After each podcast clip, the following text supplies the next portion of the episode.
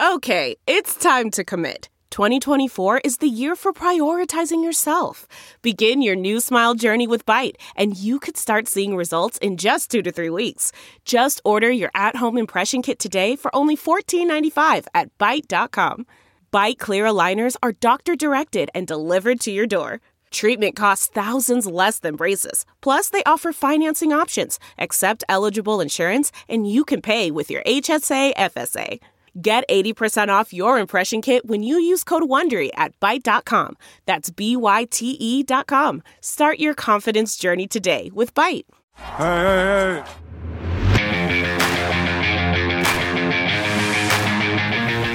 Artesta's in the stands. But if y'all waiting on me to apologize, hell gonna oh, freeze. Wait.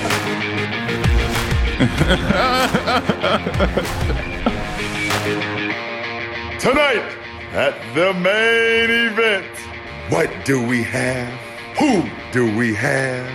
You know what it is! It's Taco Tuesday!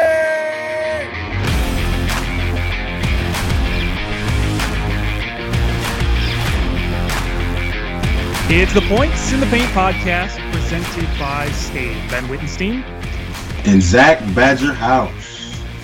Zach, we're back after uh, a week off. We're doing these bi weekly podcasts, but again, at Points in the Paint on Twitter. You follow us on Twitter. Lots of good stuff going on with basketball, Zach, finally. And I know it seems like we say this literally every episode where we go, finally, basketball's back. But man, now we know for sure that basketball's back because we have a schedule. Yeah, man. Uh, all the teams are that are going to be participating in Orlando. They all now have their games all set, and uh, most of them, if not all of them, probably will be televised. Uh, there'll be some early games going all the way through into some late, late uh, evening games, of course. And so, yeah, man, we got this final stretch of what eight or eight or so games for uh, each in, each team that's going to be down there in Orlando in the bubble, and so it's pretty exciting to say the least. But we still have to really kind of wait and see what happens. We still got about like 30 days before things actually go into motion and we got that's a lot of time from uh from now so we have to see The Big Three. Yeah, we're hoping that everyone stays healthy with the NBA. There's already been some players that have tested positive for COVID, and we're going to get into that in a little bit down the road. But let's just start with the NBA schedule because it all came out on Friday. It was a huge news dump. It happened Friday afternoonish, and it was actually really fun to be on Twitter for the first time in a while. We saw people tweeting about the NBA, gifs, memes, jokes, everything that, that people love to do with NBA Twitter was happening. Um, but every team that is going to be playing in Orlando finally has their schedule. Um, and there's some really good schedules out there, and there's there's some teams that seem like they may have a pretty easy coast into the playoffs. Um, and we could start with some of the predictions, of course. But the team that stood out to me, Zach, was the one um, and only Los Angeles Clippers. They seem to have, to me at least, probably one of the easier schedules of the Okay. uh, 22 teams that are playing. They have a stretch where they play the Pelicans, the Suns, they play the Mavericks, which could be difficult, but they play the Blazers and Brooklyn. Those all, most all those teams are very beatable for the Clippers. I mean, they seem like they have a pretty easy, easy path to at least getting either whatever seed that they want to get, either that one seed if they make a move on the Lakers, they're five and a half games back. But it seems like the two seed for them is, is pretty straightforward, and they can pretty much coast through these eight games. see see ben i knew you would just jump right in as if basketball is just going to go right back to how it was just completely normal a month from now when they start these games but i'm going to tell you something ben i'm going to tell you something people are going to be so rusty it's it's like and then it's scary to even say this but injuries are to come into effect. And then you know we got load management going on even though there's been what a, a four month stretch of load management for guys. So they should be fine come this time around. And then i'm looking at the schedule too ben and these eight games are condensed.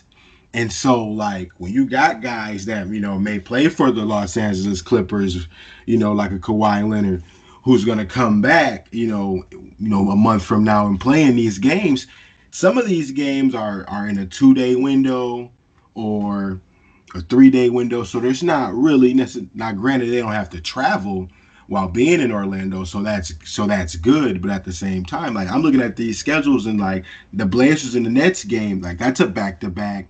And then you look at the Phoenix and Mavericks game, that's two days apart. And they're really gonna be playing like every other day.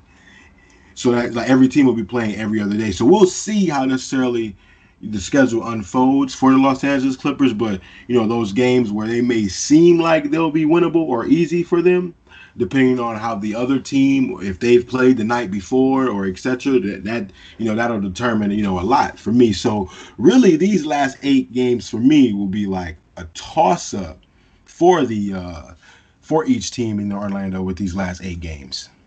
Yeah, it seems like we're probably like you said, we're going to see some absolutely crappy basketball probably to start, at least for maybe the first game or two, because they uh, what they haven't played for three and a half months, so they're they're going to be a little bit rusty. But I, I, just think, I mean, I looked through all these schedules, and I wanted to start with the Clippers because I think the Clippers are kind of an interesting team in the microcosm of the 22 teams because you know there's people who have been asking me there's people who i've been asking you know who who do you think has the advantage when it comes to this type of schedule and this type of gameplay where you have everyone in the same place, but you have quick games, one every other day, and you play only eight games. You know what what teams have the advantage with this? And the thing that I've been seeing seeing and reading is that it seems like the teams that are younger usually have a little bit of an advantage in something like this because a their bodies can recover quicker, and b this is the type of play that at least they're used to a little bit more while they were in college. They're used to more up pace gameplay, and they're used to that that situation where it's kind of like a weird environment also playing playing in a weird environment a foreign environment you have to get used to that when you're playing in college you obviously have to get used to it in the nba but it's certainly crucial in college so it seems like you know a team like the pelicans who are, who are very young and have a lot of players who are young they seem to probably have maybe a bigger advantage in this scenario than they would during the regular season now the clippers they have a little bit of an older team of course with Kawhi and Paul George, but those guys aren't extremely old yet. They're not like old veterans. So they may be kind of in that sweet spot where they're still relatively young, but they still have the veteran ability to be able to lead a team through a weird scenario. So that's kind of why I started focusing on them. But it will be interesting to see because there's going to be a lot of teams that just suffer injuries right out of the gate. You know, there's going to be guys who go down right away, and we're, we're going to be saying, like, oh, crap, this is going to be happening for the next 15 days where players are going to be going down. Yeah, and it's going to be unfortunate to really see that.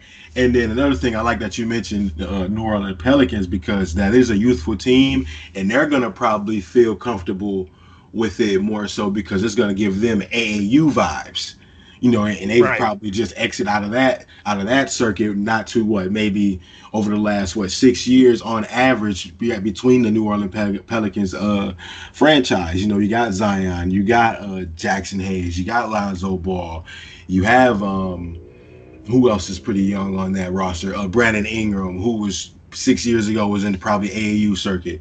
Uh, who else is out there? That's I mean, you could have Memphis too, who's yeah, a young you, team. Yep, I mean, Ja Morant, Jaren Jackson, exactly. Yep. Yeah, and I don't want to like say that I think the Pelicans or Memphis is going to make a big run with this, but I just think that we're going to be talking about betting in a second. But I just think that these are the teams that you can look at and say, well, maybe they'll pull off some interesting wins. Maybe they could make a run to get into the playoffs, at least for for the Pelicans. You know, it's it's one of those things where you're like, maybe this scenario could be the thing they need to push them over the top. Yeah, and like you like like you said, you mentioned the older teams, like a team like the Lakers too. You know, LeBron, man, he studied what? He studied five.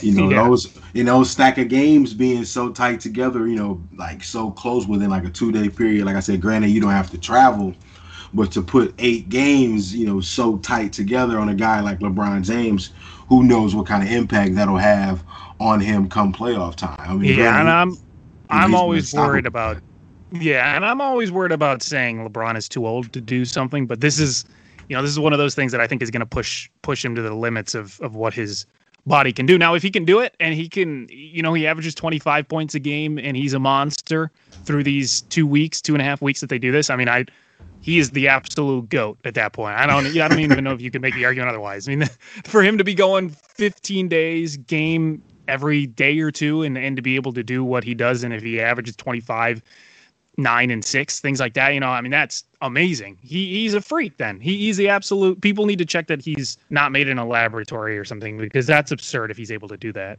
Yeah, and it's like you know, we mentioned all these teams, but granted, you know, there's 22 teams that are go- that are going to the bubble. You know, Western, Con- you know, 13 teams out west, and I've already stated on this podcast that I'm not really too fond of that having 13 teams out west and only nine in the east. But you know, out east, out east, you have the Bucks that'll be there with the Raptors, Celtics, Miami Heat, Pacers. You know, the 76ers, Brooklyn Nets, Orlando Magic, and even the Washington Wizards, who some I've been reading have been kind of skeptical on really necessarily having the Washington Wizards included in the bubble. How do you feel about that? Being having the Washington Wizards with the record being so, you know, so poorly at 24 and 40 and being a ninth seed, only six games technically out of the eighth spot, but just having such a poor record overall. How do you feel about them really having that opportunity to really be in the playoff position? Because that's You needed- team. Yeah, you needed that nine. You needed at least one non-playoff Eastern Conference team, I think, uh, which happened to be the Wizards. Like you said, they're only five and a half games out, out of that eighth spot, so there's a chance that they could make a run and get in the playoffs over the Orlando Magic. But without Bertans, Davis Davis Bertans, who's going to be sitting out for the Wizards, I don't see them really doing much. He's such a big part of that team that I just I, I don't see them doing much without him. Um, but they're going to be a fun team. They're always a fun team to watch. Bradley Beal's fun, but he's just not one of those guys. They're just not the team that's going to make anything happen in the East. I think the Eastern Conference playoff picture at this point is pretty solidified. I, I don't see it really going any way else. There really isn't a ton of movement. The Pacers and 76ers could maybe flip for the fifth and sixth spot in the East. But really, other than that, I, I don't see a ton of movement probably happen. I think all the action is going to be taking place in the Western Conference. But with that being said, we do have a couple teams that I put on here, five different teams who I want to hear what your predictions, just for their record, are through eight games, um, and what you think they're going to go. Because I, I made, I, I wrote mine down, so I want to see how close we are and, and how much we believe for each team. And we're, let's start with the Lakers for this first team. And if you look at the Lakers' schedule, um, it's it's not easy. It's certainly not an easy schedule. They got one of the Oh, hardest it's schedules. definitely not easy. They have to start with the Clippers. Um, and really, the easiest team they play is probably the Kings, and that's the last game that they play. But you know, they play Toronto, the Every team's Jazz, a playoff team. yeah, Thunder, Houston, Pacers, Nuggets. I mean, th- this is a very tough schedule for the Lakers. So, what what do you think they are going to go through those eight games? See, that's see, that's so tough. Because, like I said, hey, you look at that schedule. Every team except for the Sacramento Kings right now is in are in the playoffs. Houston Rockets, Indiana Pacers out Yeah. east. Like you said, Denver Nuggets, Utah Raptors out east, and of course the Clippers. You know, in that second spot. So you know that's kind of tough for them. And with that schedule being so condensed, this is this is this is the question that's in the back of my head throughout all this. As the as the season gets closer and closer to restarting, which players are more and more gonna not be a part of the roster moving forward? Because that's going to determine a lot. Because if we sit here and we make this prediction and then all of a sudden the key player for the clippers or a key player for the lakers decide okay covid-19 yeah i'm as it gets closer I'm probably not i'm probably going to sit this out. Like for an example the lakers they may not have dwight howard and they may not have rondo that's kind of that may be kind of huge And Avery. Bradley too. Yeah, and and they don't have Avery Bradley, but granted, like we talked about on the last podcast, that uh, J.R. Well, what we will talk about on this podcast is that uh, J.R. Smith joined the L.A. Lakers, and we'll be talking about that and how influential that'll be the, for LeBron James. And so, like these these rosters are going to be interchanging and be and becoming different over the next few weeks. So with the Lakers currently right now, and what it sounds like with with three players are going to be off their roster. I probably would say roughly 500, 5 and 3. They can beat that Los Angeles Clippers team because I think, yeah, they'll probably come out energized, but I think at the end they'll probably be flat towards the end, uh, LA Clippers. So I think they can win that game. That game will be winnable. Um, the Raptors game will be winnable. The Thunder game will be winnable. And also the Pacers game will also be winnable. And then the Sacramento Kings. You know, so those are five those are five teams I think that they can win out of those eight games to be five and three or at least four and four with a Yeah. tight one. You know, we think alike. I, I exactly have that. I just, they're five and three for me. I, I don't see them winning six games. Especially, you know, I wouldn't blame the Lakers or LeBron if they sat him out a game. I, I don't know how that's going to work. I don't know if they're going to punish teams for sitting, just like sitting their stars and, and doing the whole load management through these eight games. Because it's kind of a weird situation. Because you could make the argument that you know you've been off three months. Why do you need load management? That's true. But you could also make the argument, you know, that you've been off three months and you're just starting to play basketball. You need that load management. So exactly. It it we we have no idea if any of these guys are going to be sitting out some of these games. But roughly, I five and three is is what I have the Lakers going. The next team, Clippers, uh, the other Los Angeles team. For me, I have them going six and two, and kind of like what we talked about with their uh, pretty easy schedule compared to some other teams, especially compared to the Lakers. Uh, but they they really play a lot of non playoff teams and or really a lot of non-threatening teams. So I, I have them going six and two. Um, and the two losses that I can see them coming by would be against Dallas, and I can see them losing to Denver. Maybe Oklahoma City too, but I, I think they beat either Dallas, Denver, OKC. One one of those three, I think they beat. So six and two is what I have the Clippers going. Okay, I'm looking at that schedule. You say six and two. I could probably say five and three only because the Blazers or the Nets they will lose. I, they probably could lose one of those games, especially with a guy like Damian Lillard being on the Portland Trail Blazers any given night. There's no telling what video game Dame will do, and we'll definitely get into that nickname later on in the pod, of course. And then you look at a team like you know the Phoenix Suns. I don't think uh, they'll lose to them. Uh, the Pelicans that may be tough. You may get energetic Zion Williamson. You never know you know, or they may see that's what's weird about you know the Pelicans and Zion Williamson. You know, him coming back, he already had missed four months, got like a good 15 games in in the season. Now he misses another four months and kind of have to just kind of probably slowly get back into the groove. So you never know with the New Orleans Pelicans. That could be a toss-up game that the that the Clippers could probably win. Nuggets, they could probably beat the Nuggets also as well. So I would probably say five and three, or if not six and two. Yeah, man, the Blazers are such an anomaly to me. As I, I, was going through every team schedule that we have, we have three other teams. One of them is the Blazers, the other are the Bucks and the Celtics. But going through these team schedule and seeing Portland, I I had no idea who to put as a winner for some of these teams when they play Portland because a we you just never know what type of team Portland is going to be when be. they go out and play. Yeah. They're very yeah they're very inconsistent. And the other was Nurkic is coming back. I believe I haven't seen anything where he's not going to play. He was supposed to come back in March, so I assume he's going to be back now. And that could be a completely different team with Nurkic on it. So they could even be better than everyone expected. I don't know. You know, that was key. We all, when we talked about before the whole pandemic and the quarantine situation, we talked about how the Blazers were going to be a team that's going to get key players back on, on, during their playoff run down the stretch, being a bottom uh, team in the West. And so, with them having that, opportunity to come back, having those guys come back with Zach Collins, uh, Jusuf Nurkic, uh, I believe. Well, you you have you, then you have Carmelo Anthony, you know, to, to provide that with with Hassan Whiteside, of course, to go along with Dame and CJ. And so when you have those extra pieces in the front court, particularly, then that puts a uh, that puts less on those two two in the back court. Yeah, they're going to be a really interesting team, and I know Carmelo talked about uh, you know, he was a little skeptical on playing, but I think he's he's going to play, and we'll see how that works. I, I think the Blazers are like the big wild card. No one knows what's going to happen with them team of all of the teams in Orlando. I think just because if they add Nurkic and they have all these players, you, you, just can never count out Dame. You just can't. You can't, you can't. count out Dame and, and CJ. They're too fun. They're too good. They're always going to be in games. And, and so, I think in this setting, this type of basketball setting, I think they'll thrive in too as well.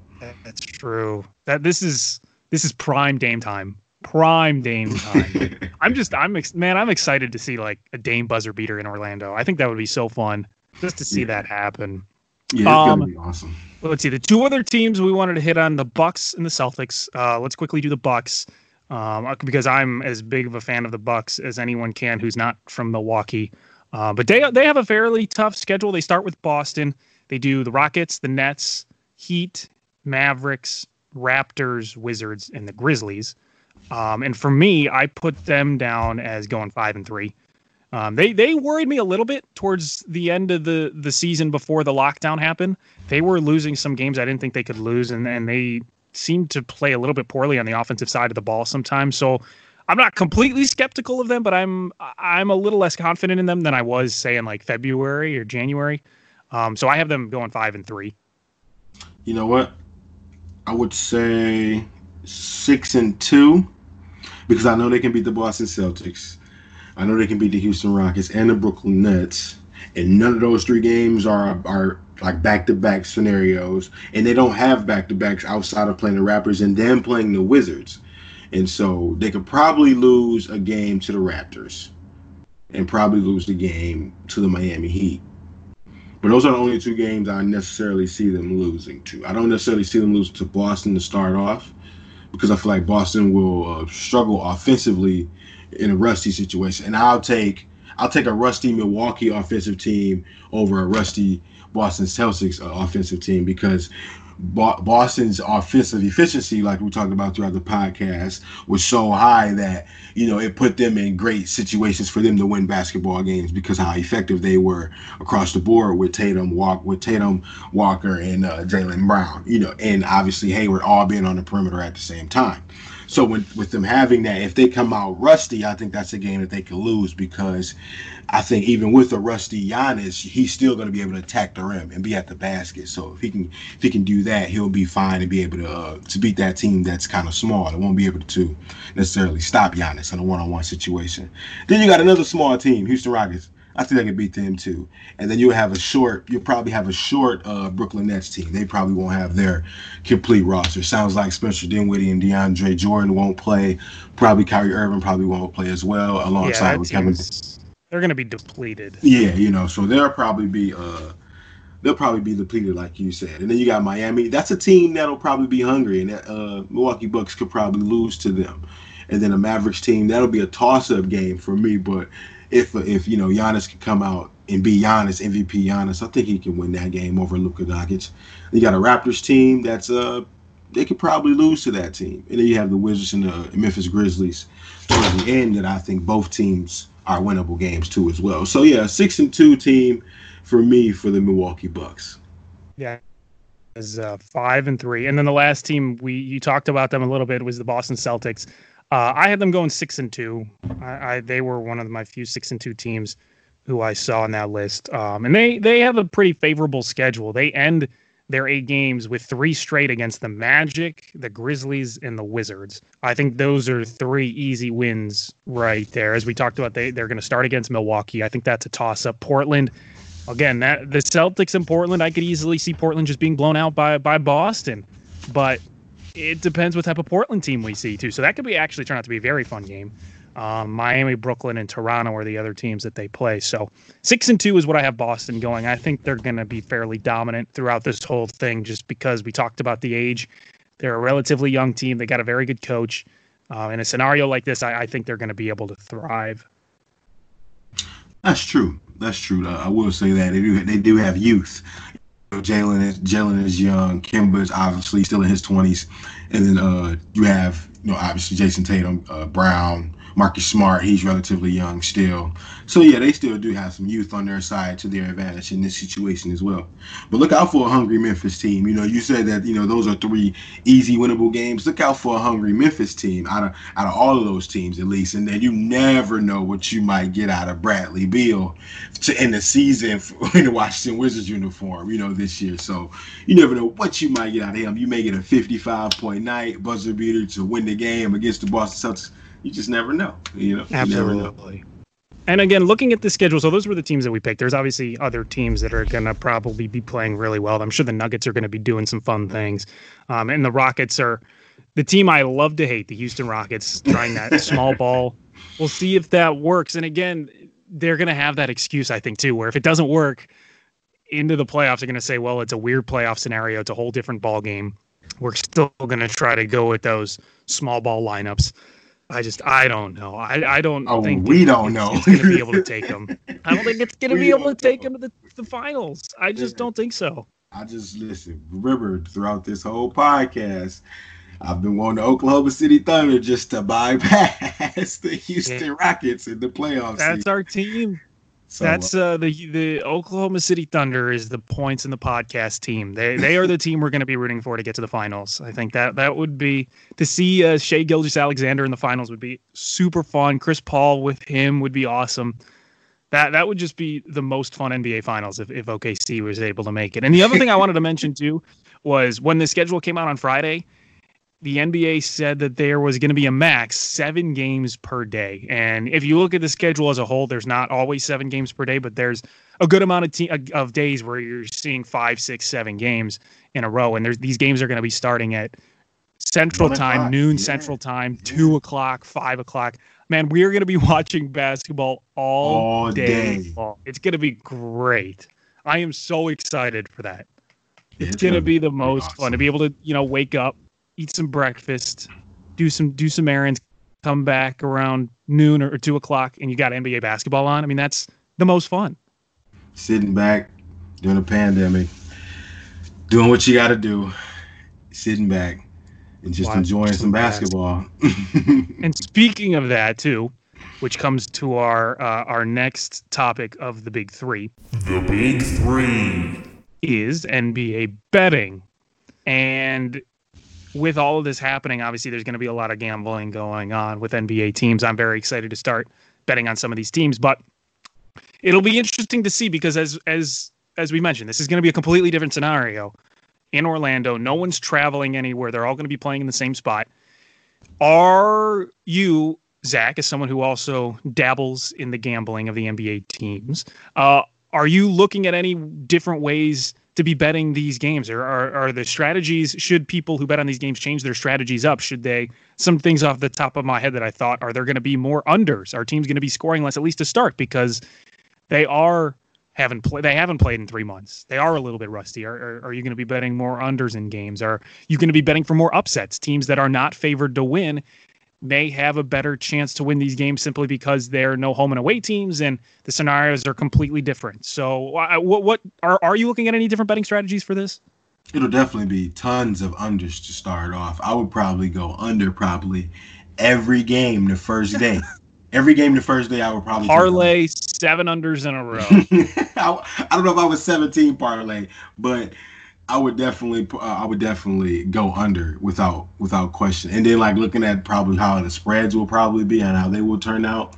And then you know us, you know, into the live betting, betting the quarters and everything. I would probably live bet under quarters the first quarter for sure because the guys are probably going to come out so rusty, shooting like 41, 35% from the field to start off the first quarter. So you never know what you're what you're gonna get.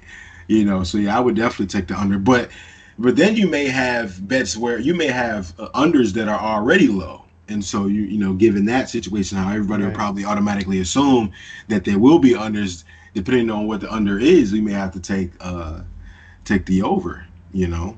Right. And and speaking of our team, the Oklahoma City Thunder, they were amazing at hitting the over. They're a high scoring team. So it will be for me, for someone who did win a good amount of money betting Oklahoma City Thunder overs, I think for me it'll be interesting to see if they can continue that scoring output.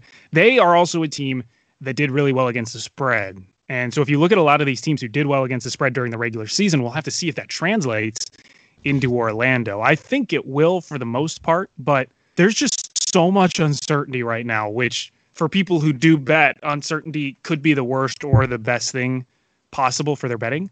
So it, will be interesting to see if some of these teams continue what they did in the regular season, and if not, it's a pretty good evidence, proof, whatever you want to call it, that the the Orlando bubble and, and playing in just one spot definitely changes everything that that NBA teams do. Oh yeah, because there's not going to be any home court advantage or anything like that. Because no. everything is neutral site. You know, you got things like that that's going to be taking place, and then it's no longer. I mean, they've had what four months off, and so like I said, they're going to be able. They're going to have to jump right in and get right to yep. it come come July 30th and and go all out. And we're going to see who has the energy and who has who has who has the most to give in terms of uh, each team, each team that all out of all 22 teams that are out there. And man, getting I, listen, the New Orleans Pelicans is a team I would probably watch out for if I'm if I'm a bettor because like I think that'll be a team that's gonna look to push and uh, probably be up tempo despite Alvin Gentry being more of a reserve uh, coach. I think he's gonna probably try to look to push his young guys out there out there on the break and so I look for that team particularly to be a team that'll probably aim for overs depending on if the uh, if it starts off being a little low in terms of the over under. That's yeah. a team I would pay attention to. Zion and, and the Pelicans have let's see three, four. They have five out of their eight games are going to be prime time. Uh, um, one is TBD against the Magic, and another's at 1:30 p.m. So the NBA the NBA knows what they're doing. The, the Lakers don't play any afternoon games. all all their games are prime time at night, which makes it, sense. And it's funny because it's not well, yeah, that actually does because you know the LA market they got to see the games too as well. Yeah, but, they don't want to have right. They don't want to have games at 11 in the morning. Mm-hmm. But I I think the Pelicans being in prime time, see how Zion does, and he's one of those young players again that could absolutely thrive in this environment, while other older veteran players take a little bit more time to adjust to the gameplay. Zion may thrive in that environment. And he did, listen, as big of a haters as we've been to Zion, he played fairly well towards the end of end of the NBA season stopping, I would say. He did, he did. And I'll say this, you know, you know, when I look at the, each each team throughout all 22 in the stretches, you know, who's going to have the toughest schedule or the softest schedule, I'll say this. I'll put them in order for you. The New Orleans Pelicans, Philadelphia 76ers, the Boston Celtics, and the Indiana Pacers will have the softest schedules out of all the schedules amongst the 22 teams. Now, by contrast of that, the team with the hardest schedules will be the Miami Heat, the Toronto Raptors, the Denver Nuggets, the LA Lakers, and the team with the toughest schedule, which we mentioned before the end of the uh, end of the season before it had stopped. We mentioned the Memphis Grizzlies were going to have the toughest remaining schedule in the NBA before yeah. the pandemic, and so they still have the toughest remaining schedule amongst all 22 teams, followed by the Lakers. And we saw the Lakers schedule, how we talked about in the beginning five team, what seven teams are playoff teams. So yeah, they're they're going to be in for a treat night in and night out in Orlando. Yeah, it's going to be fun. Uh, the Western Conference, the, the race for the playoffs in that A spot is going to just be so much fun. You've got four, five teams who are trying to get that spot, and it's just going to be a race to get that final final A seed. It, I am just excited. Finally, basketball's back. We're going to have midday basketball seven games a day. This is what it's all about. This is it. This is what we've all been asking for for months. It's yeah. perfect. All right. Uh, let's move on to our third and final point that we want to make. Our uh, the big three. Want to talk about a little bit more of a different league, the WNBA because they course, announced you know. plans to tip off the 2020 season. Yes, they did. You know, the WNBA, it's all basketball, right? Because at the end of the day, ball is life, and this is a basketball podcast. So, you know, always got to be inclusive. So, why not, right? You know, the yeah. WNBA, they're trying to uh, get their uh, league off the ground, and they've got plans to tip off their 2020 season.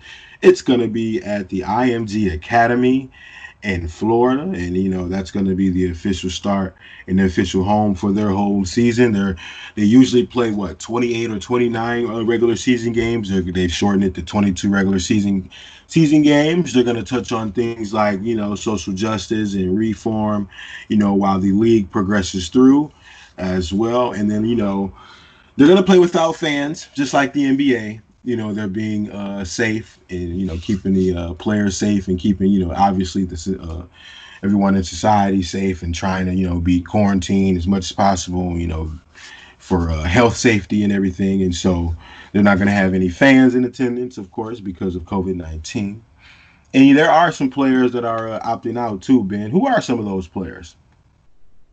That are opting out of the uh, WNBA season. They do have a a fairly significant list of players who will not be playing. Um, you got Natasha Cloud of the Mystics, Tiffany Hayes, Renee Montgomery. I mean, the, there's there's a pretty big list of, oh, yeah. of, players that aren't playing, and some of them have really good reasons, and and they're very admirable um, that they're not playing. Rebecca Allen um, of the Liberty is not going to be playing as well, and and listen, anyone that discredits players, NBA or WNBA, that don't want to play in this environment just need to shut up. And, I, and I, it's just terrible. It's terrible that they would even criticize players for not wanting to play because there is a myriad of reasons a player would not want to play. Um, with the number one of them probably being they don't want to get COVID, which I think is a very legitimate excuse to not want to play basketball right now. So anyone anyone who criticizes players for not wanting to play is insane. That's an insane thing to do. You are hilarious, man. Anybody, they need to shut up. I'm with you 150%. They do need to shut up. But yeah, you know, there's NBA players and WNBA players who are both deciding to sit out because of COVID 19, and they're trying to use their time to fight police brutality and racist, racial injustice in this country that's going on right now, with obviously the George Floyd situation and countless others that uh, we've probably mentioned on the podcast before. And like we said, you know, other players that have decided to not play, Chiney Ogwumike, uh, Latoya Sanders from the Mystic as well, and Jonquel Jones particularly, uh, she's decided not to, to focus particularly on, you know, the things I just uh, named as such as uh, social injustice and uh, police reform and that sort of thing. So, and then a player that I haven't mentioned, and she's been out the league already for a year, and she was already going to take another year off that being that being the four-time WNBA champion Maya Moore. You know, she yeah, she's focused on something uh, that's way bigger than basketball with um, with an injustice situation as well. And so yeah, you have these different players opting out to focus on something that's uh, bigger than bigger than sports, and that's that's huge. Yeah, to see how their season goes. They're going to be starting in late July. Um, they're going to be playing the first time that WNBA and NBA are going to be playing at the same at the same time. time. Yeah, that'll be interesting. I think I think it'll be fun. I, I think it'll give you know, listen, more basketball the better. The more basketball I can watch, the more happy I'll be. So the, WNBA and NBA playing side by side, I don't think is going to be an issue. At least for me, I don't think it should be an issue for most basketball fans. If if you want to ba- watch basketball, look at all the basketball that's going to be available. it's going to be available in the summer too. That's what makes it special. That's yeah, it'll be great. Special.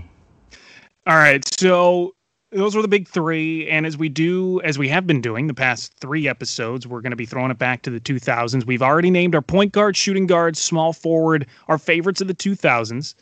So now we're on power forward, Zach.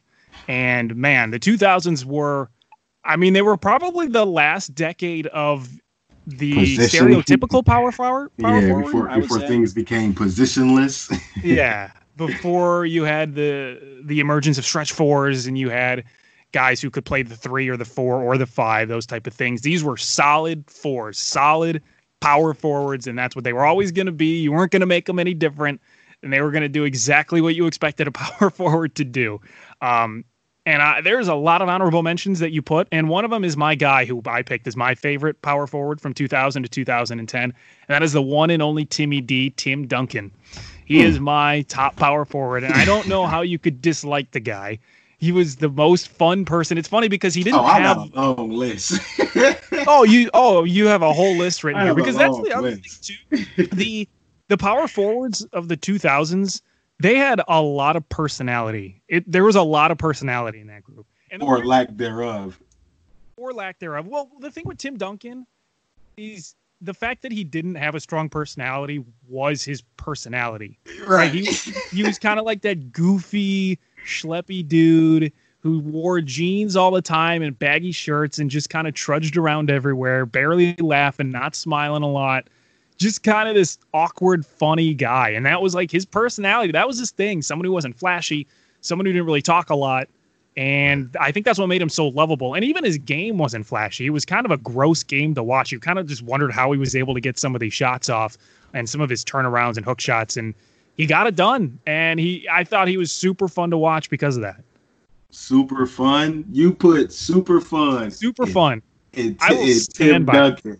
Oh, I'll you stand put, by You put super fun and Tim Duncan in the same sentences. That got to be the funniest thing you have ever said on the podcast. I stand by that 100%.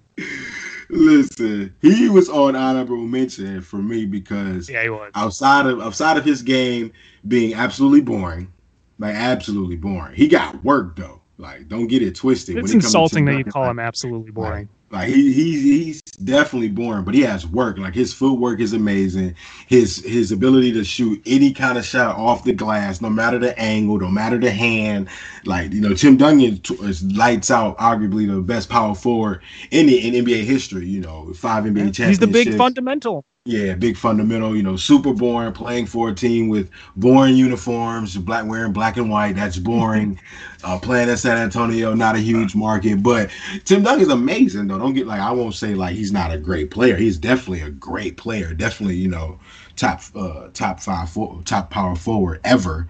But for me, you know, if I had to pick my guy amongst the other guys that I uh, put on the honorable mention, like a Chris Webber, who was outstanding with Sacramento and the Golden State Warriors, and a slight run in Philadelphia, despite you know the Dirk Nowitzki, you know, the seven foot sniper uh, out of Germany. You know, I love Dirk Nowitzki. Like, who doesn't love Dirk Nowitzki, right? Like, he introduced us. Like, oh, after, he's great like after the Toni Kukoc coach and you know after that we really got to see like a superstar level power forward seven footer that can shoot outside and that was Dirk Nowitzki so Dirk Nowitzki's always welcome to the barbecue because he was just lights out and an amazing uh amazing player and a champion you know he beat he beat LeBron yeah. and who would have thought right he beat LeBron James so you know yeah Dirk Nowitzki is amazing and then he I like my number two number he was your number two and then uh, for me, Jermaine O'Neal was pretty solid too. I love Jermaine O'Neal. When he was uh, at Indiana, he was my guy too. Yeah. One, one of those hidden gems. Who were some of your others before I say my guy? Uh, okay, we'll we'll we'll hold off on the on the listeners finding out your number one then I guess. Um, well, uh, my another so another guy I wanted to mention, Amar'e Stoudemire. Okay, and yeah. The reason I like him is because I love Steve Nash, as you heard from my point guard uh, three. What was it? Five six weeks ago. I don't know time time doesn't matter during quarantine. Um, but Steve Nash was my guy, and the guy he went to probably the most in Phoenix was Amar'e Stoudemire. They had just this incredible connection, and most of his like highlight passes that he made were to Amar'e Stoudemire.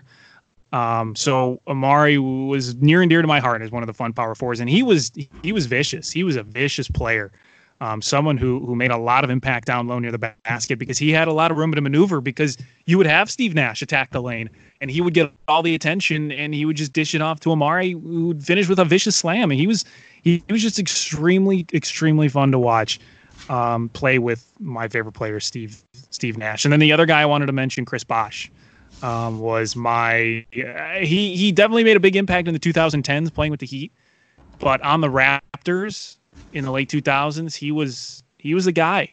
He was he was the guy playing playing in Toronto. No, he was definitely solid.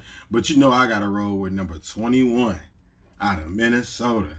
The big ticket. the big ticket. The star of Uncut Gems. the big ticket himself, KG Kevin Garnett, man. He he's just phenomenal. Like what's understood with Kevin Garnett literally does not have to be explained. If you've ever seen a, a, Kevin Garnett basketball game, you understand why he's my favorite power forward amongst all power forwards throughout the 2000s. His intensity level was so high every game, just lights out in your face punching his head. Like it didn't matter. Boston Celtics, Kevin Garnett, just the same energy, the same level. I love the fact that he was able to beat the late great uh, Kobe Bryant. Rest his rest his soul. I was I was so happy to see Kevin Garnett win a championship after all the fight and everything I saw him go through in Minnesota, being a, being an MVP of this league in 2004, having the best record in Minnesota at that time, and seeing him fall short and not you know go to the championship that year because of a great LA team. Man, so you never felt that he was too intense. You never were like, okay, maybe you could calm down a little. Uh, uh no, there's no no because like he wasn't. I tell you what, Kevin Garnett wasn't a Rasheed Wallace, right?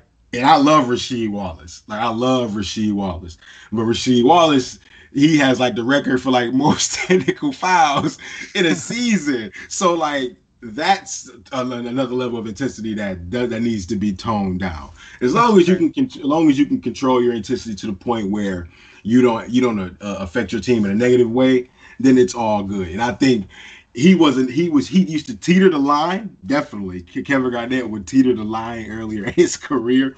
You know, when he was in Minnesota about about what you're talking about, but he wasn't necessarily a Rasheed Wallace kind of type, you know, that would just get a tech and then get another tech right after and be out of the game, you know. So uh he was intense for sure, and he definitely was, you know, he he pushed the limit, but he was right at the limit for me. And just a phenomenal guy. You know, the the turnaround, the the, the finishes, he the finishes he would have. He would just posterize guys like all the time. And he just would be intense on the defensive end, block shots, he get in your face, he loves the rebound. Like he's just energetic, runs the floor like a deer. Man, he was amazing, man. I love Yeah, him. his his turnarounds were silky. Those were fun to watch. Oh, yeah. You couldn't block. He was so tall and he and he put the ball so high up that it was, you, you couldn't block it. It was impossible. Left shoulder, right shoulder, didn't matter which one he turned, and he was able to be able to turn on each shoulder too. It doesn't it didn't matter which shoulder he would use. He would turn left, go right, turn right, up, go left. Man, it was amazing, man. I I love me some Kevin Garnett. The intensity level, it just it matched what basketball was supposed to be about. What basketball is supposed to be about. I feel like every basketball player should somewhat have that type of intensity level when when being on the basketball floor. If you love basketball, just the way you say you do. Yeah, no, that's that's fair. He was he, he was certainly never boring to watch. Um, he he always there was always something going on when Kevin Garnett was involved. So that's good. I, I had Tim Duncan, who I probably is about the exact opposite of Kevin Garnett in terms of personality. Those are two very different people. Um, and, and you had Kevin Garnett. The team's coming together. We got one more to go. One more. We're going to do our centers. Maybe if we have more time, we could do uh, our six men of the 2000s. But I think that would probably just be Jamal Crawford. But well, we could maybe do that anyway. Figure it out down the road. Yeah, I love I love Jay Crawford. Or Ben Gordon. Listen, I, I could do Ben Gordon for six man. He won six man of the year. I could ride or die with my boy Ben Gordon. Um, Definitely ride or die with, with your boy Ben Gordon as a Bulls fan. oh, always, always ride or die with BG seven. Uh, let's do uh, let's do our next segment. Overreaction. or no. Or no. And the Nah. overreaction for this one Mm, is an interesting question. And it's a question I posed to you and, and a question I'll probably pose to anyone listening and, and see what they feel like. But the overreaction the statement is this an overreaction? The NBA is being irresponsible by holding the season in Orlando while the coronavirus is rising in Florida, while there are more cases happening in the state of Florida. Is the NBA being irresponsible? Is that an overreaction to say they are being irresponsible? We are seeing more corona cases going on around the league, and we're going to continue to see them go forward. We've seen people like Spencer Dinwiddie have it, Buddy Hield, Jabari Parker, Malcolm uh, Malcolm Brogdon had it, Jokic had it, uh, Michael Malone, the coach of the Denver Nuggets, had it. This is not going to stop. We're going to continue to see players get coronavirus. Um, so, is the NBA being irresponsible by by holding it in Orlando? Um, Is that an overreaction to say they are? it's not their fault, you know. Like that's like that's what it that's what it boils down to. Like it's not it's not the NBA's fault that society won't sit still. You know, like they won't like it's not society's fault. It's not society's. It's not the NBA's fault that the uh, Florida's governor won't close Florida. Like he opened beaches and gave everyone opportunity to, you know, get it, get risk at you know catching COVID nineteen, and so the, the cases have spiked up in Florida. So it's not it's not the NBA's fault, and because of that, I have to say they're not being irresponsible because it's not their fault that this is taking place. You know, they're doing the best they can. NFL is trying. I mean, NFL not the, the NBA is trying to do the best that they can with this situation in terms of health and safety.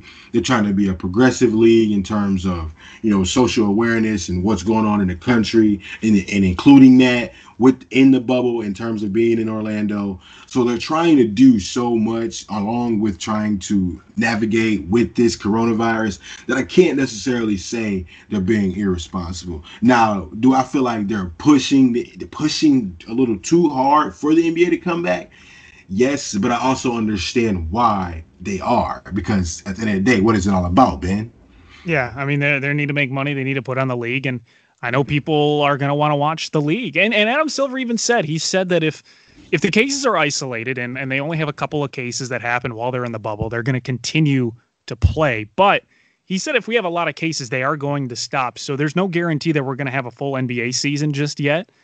Um, and I know when they picked Florida, Florida was one of those states. I think they picked it, you know, a month and a half ago. It was one of those states that didn't have a lot of cases. Um, so when they picked it, it looked like a fine state for the most part. But now that everything's going back, they made their plan, and now the cases are rising. It's hard for them to go back. I understand that they can't just change on a dime, and they can't just change locations. Um, and if you read their bubble plan, it is a very solid plan and, and as detailed as you can get in keeping people safe. So maybe because just because there are more cases in the state, we may not see the cases rise in the bubble. I, I'm not a doctor. I, I don't know if that's true or not, but to say that they are irresponsible, I think you could say there's a part of them that is being irresponsible by simply just holding a season while the pandemic is going on. I think that's Okay. you'd be in you'd be in the right to say that that is an irresponsible thing to do. but you have to look at it kind of not in black and white. You have to look at it in in that people these players do need to make money.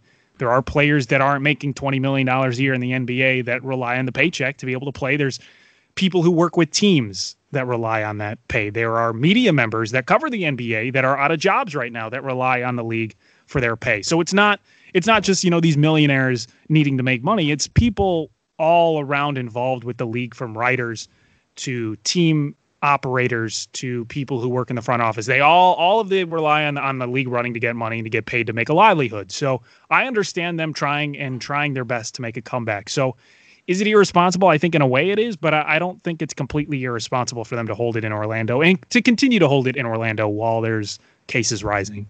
Exactly. And then it's like if you move it in, on such a short notice, where you're going to move it to, my guess would obviously be what we talked about in the beginning in these scenarios. That would be Vegas. I know Vegas is, is another place with with at least four venues that they could be able to do this same thing. Now they chose Orlando and they chose Orlando, Florida probably would be it. It probably would have been best for them to be in Orlando. I'll just be quite honest, as opposed to Las Vegas. Right. But on the but on the flip side of that, or Florida was just a, a state that is stubborn right now during this pandemic, and it's open, and the cases for COVID nineteen are rising and are continuing to rise, and so that's what makes the NBA kind of look irresponsible, but then it goes above the NBA to a whole nother like political standpoint where like with policy and everything else and decisions being made in regards to uh, COVID-19. And so when I look at the NBA, they're not irresponsible because I know what it's about. You know, it's about money. And and if they don't do this, like if they don't try to do these next eight games and, and have this playoff, if they don't have the if they don't finish this season because of COVID nineteen, there may not be another season next year because of an NBA lockout, and that's going to be a whole a whole calendar year. We didn't see no basketball, Ben. You know, that's not going to be the that's not going to be the NBA fault either. You know, yeah, you no. know, that's not going to be the NBA's fault, but that's probably where we're going to be at because they're going to lose all this money.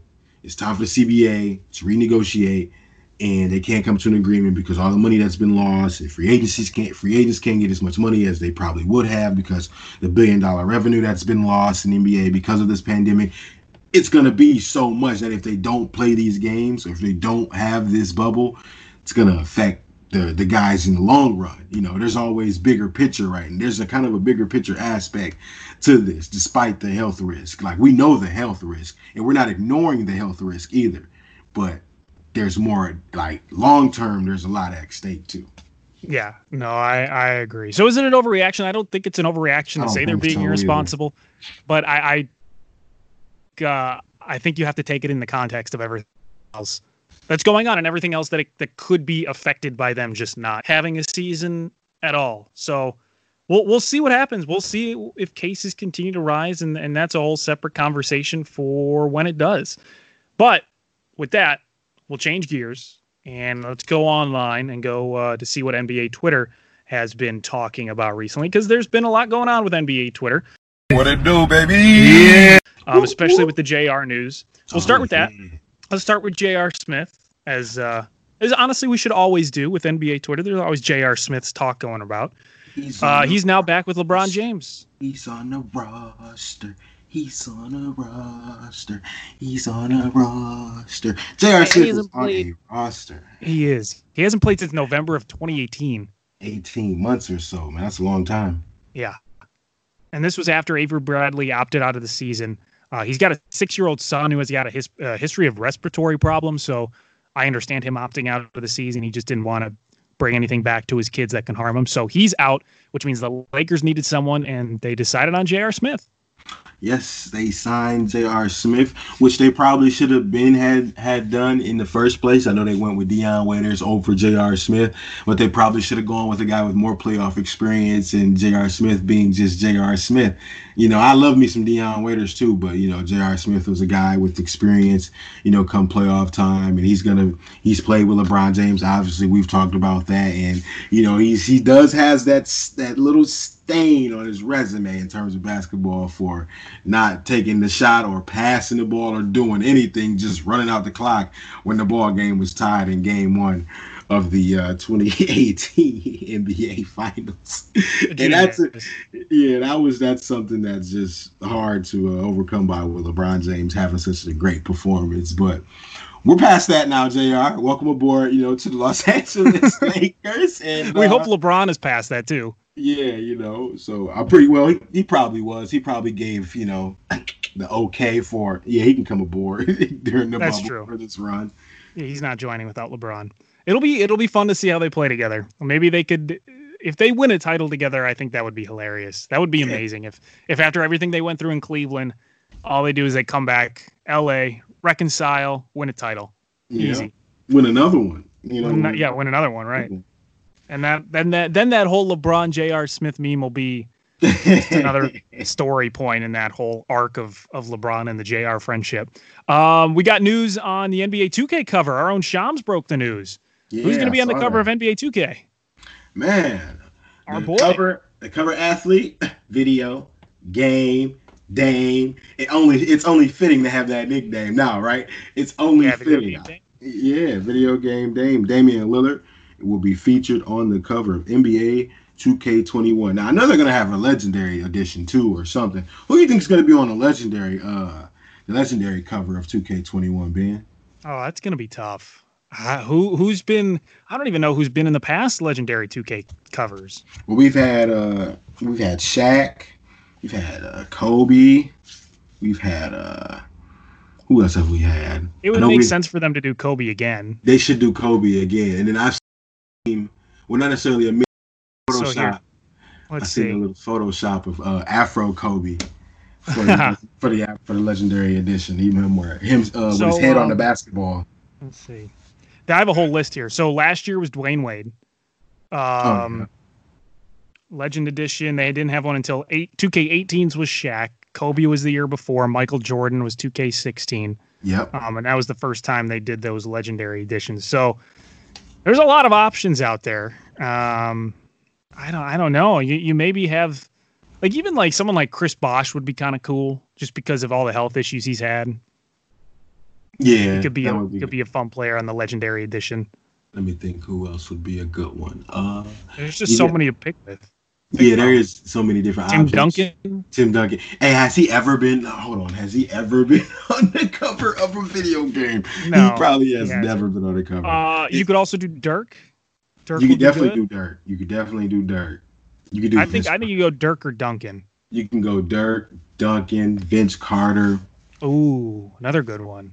um, legendary. Well, no, not maybe not Vince Carter because he doesn't have any championships. But the other Well, guys we named, Oh, he's Vince Carter though. he is Vince Carter. That's my favorite player. Yeah, that, he is Vince Carter. You're right.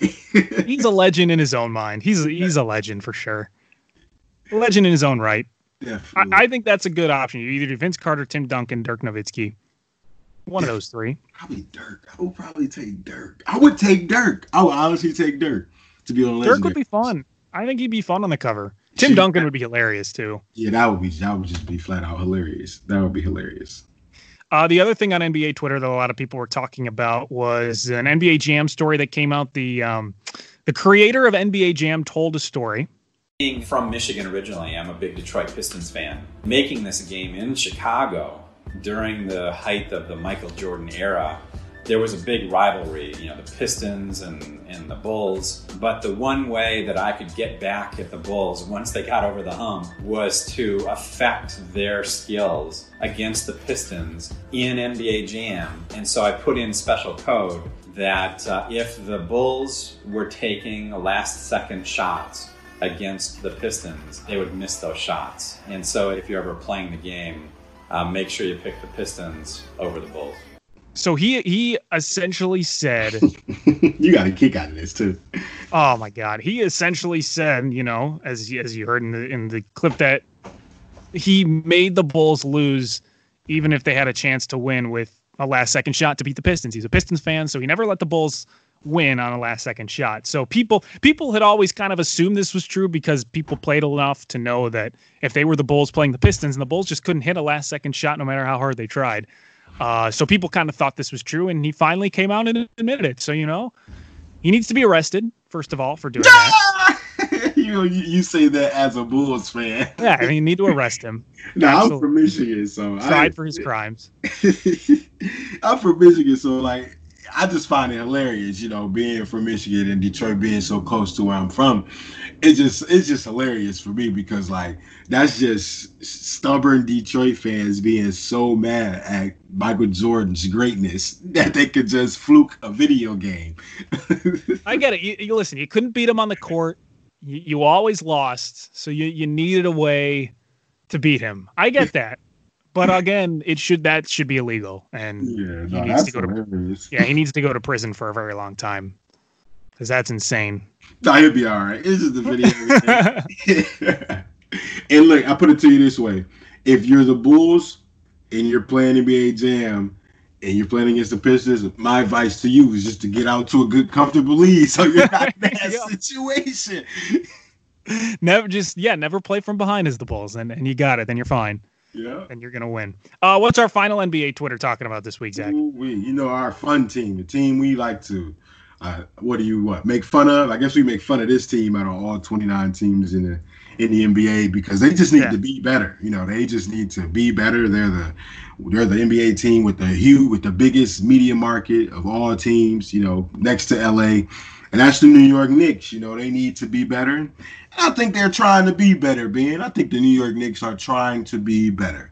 And by doing that, they got one of the guys that has some of the biggest connections in basketball. And that's arguably in basketball history. I've heard that, or I've heard that on record that that Mr. Worldwide Wes. If you don't know who Worldwide Wes is, Google him. He is a well-known individual with extreme connections throughout the NBA. He's been seen with presidents, rappers, and various celebrities. You name it, politicians, you name it. He is a big time individual, and he will be joining the New York Knicks staff, and that's pretty impressive.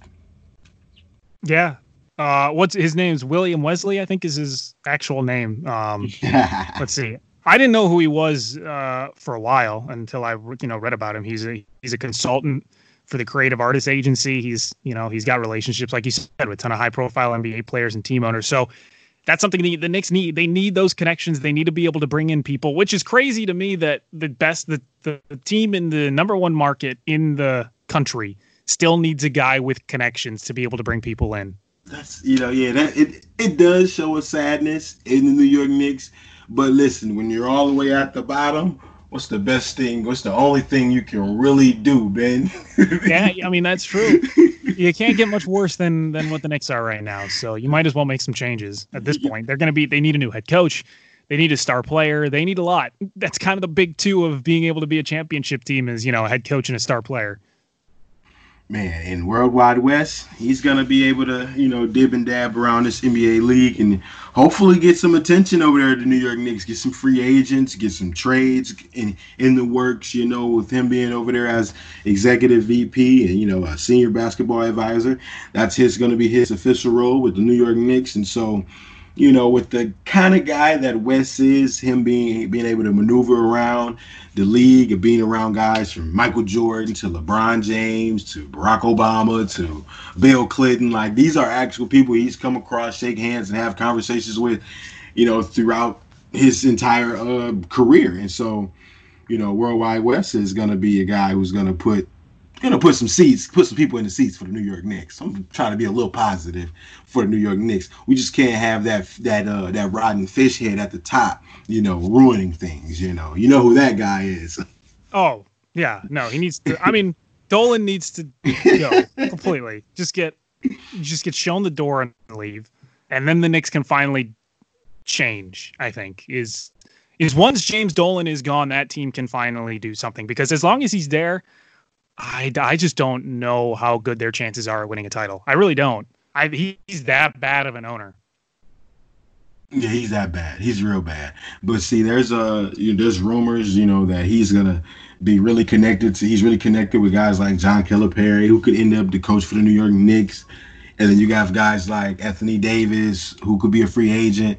You know, and then you have a guy like Devin Booker, who could be traded You know, I'm just throwing things out there. You know, different scenarios. Being, you know, you can have a Devin Booker, Anthony Davis, and a John Calipari all at all in New York Knicks uh, attire.